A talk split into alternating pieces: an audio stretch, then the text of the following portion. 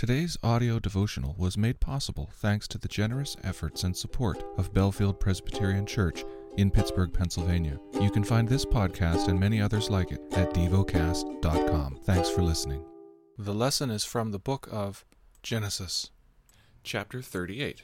It happened at that time that Judah went down from his brothers and turned aside to a certain Adullamite whose name was Hira. There Judah saw the daughter of a certain Canaanite whose name was Shua. He took her and went into her, and she conceived and bore a son, and he called his name Ur.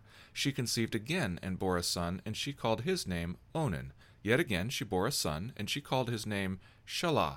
Judah was in Chezib when she bore him. And Judah took a wife for Ur, his firstborn, and her name was Tamar. But Ur, Judah's firstborn, was wicked in the sight of the Lord, and the Lord put him to death. Then Judah said to Onan, Go into your brother's wife, and perform the duty of a brother in law to her, and raise up offspring for your brother.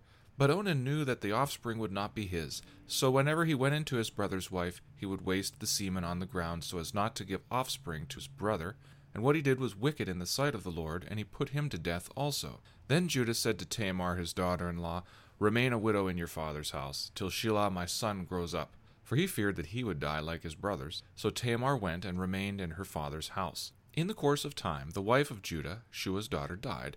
When Judah was comforted, he went up to Timnah to his sheep shears, he and his friend Hira the Adullamite. And when Tamar was told, Your father is going up to Timnah to shear his sheep, she took off her widow's garments and covered herself with a veil, wrapping herself up, and sat at the entrance to Enaim, which is on the road to Timnah. For she saw that Shelah had grown up, and she had not been given to him in marriage. When Judah saw her, he thought she was a prostitute, for she had covered her face. He turned to her at the roadside and said, Come, let me come in to you, for he did not know that she was his daughter in law. She said, What will you give me, that you may come in to me? And he answered, I will send you a young goat from the flock. And she said, If you give me a pledge until you send it. He said, What pledge shall I give you? She replied, Your signet and your cord and your staff that is in your hand. So he gave them to her and went into her, and she conceived by him. Then she arose and went away, and taking off her veil, she put on the garments of her widowhood. When Judah sent the young goat by his friend the Adullamite to take back the pledge from the woman's hand, he did not find her.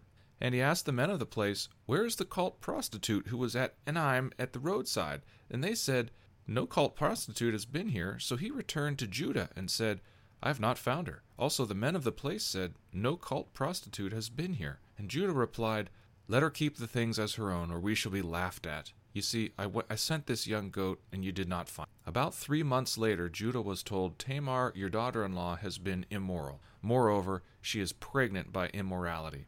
And Judah said, Bring her out and let her be burned. As she was being brought out, she sent word to her father in law, By the man to whom these belong, I am pregnant. And she said, Please identify whose these are, the signet and the cord and the staff. Then Judah identified them and said, She is more righteous than I, since I did not give her to my son Shelah, and he did not know her. When the time of her labor came, there were twins in her womb. And when she was in labor, one put out a hand, and the midwife took and tied a scarlet thread on his hand, saying, This one came out first. But as he drew back his hand, behold, his brother came out, and she said, What a breach you have made for yourself.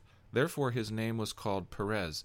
Afterward, his brother came out with the scarlet thread on his hand, and his name was called Zerah. Meditate and dwell on what you're paying attention to in God's Word. How has it connected with your heart or mind?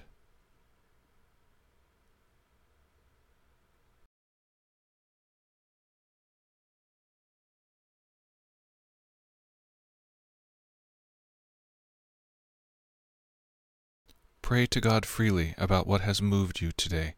Turn your thoughts to Him and enjoy His presence. We offer the following as prayer topic suggestions for renewal and refreshment throughout the church, for those without a family.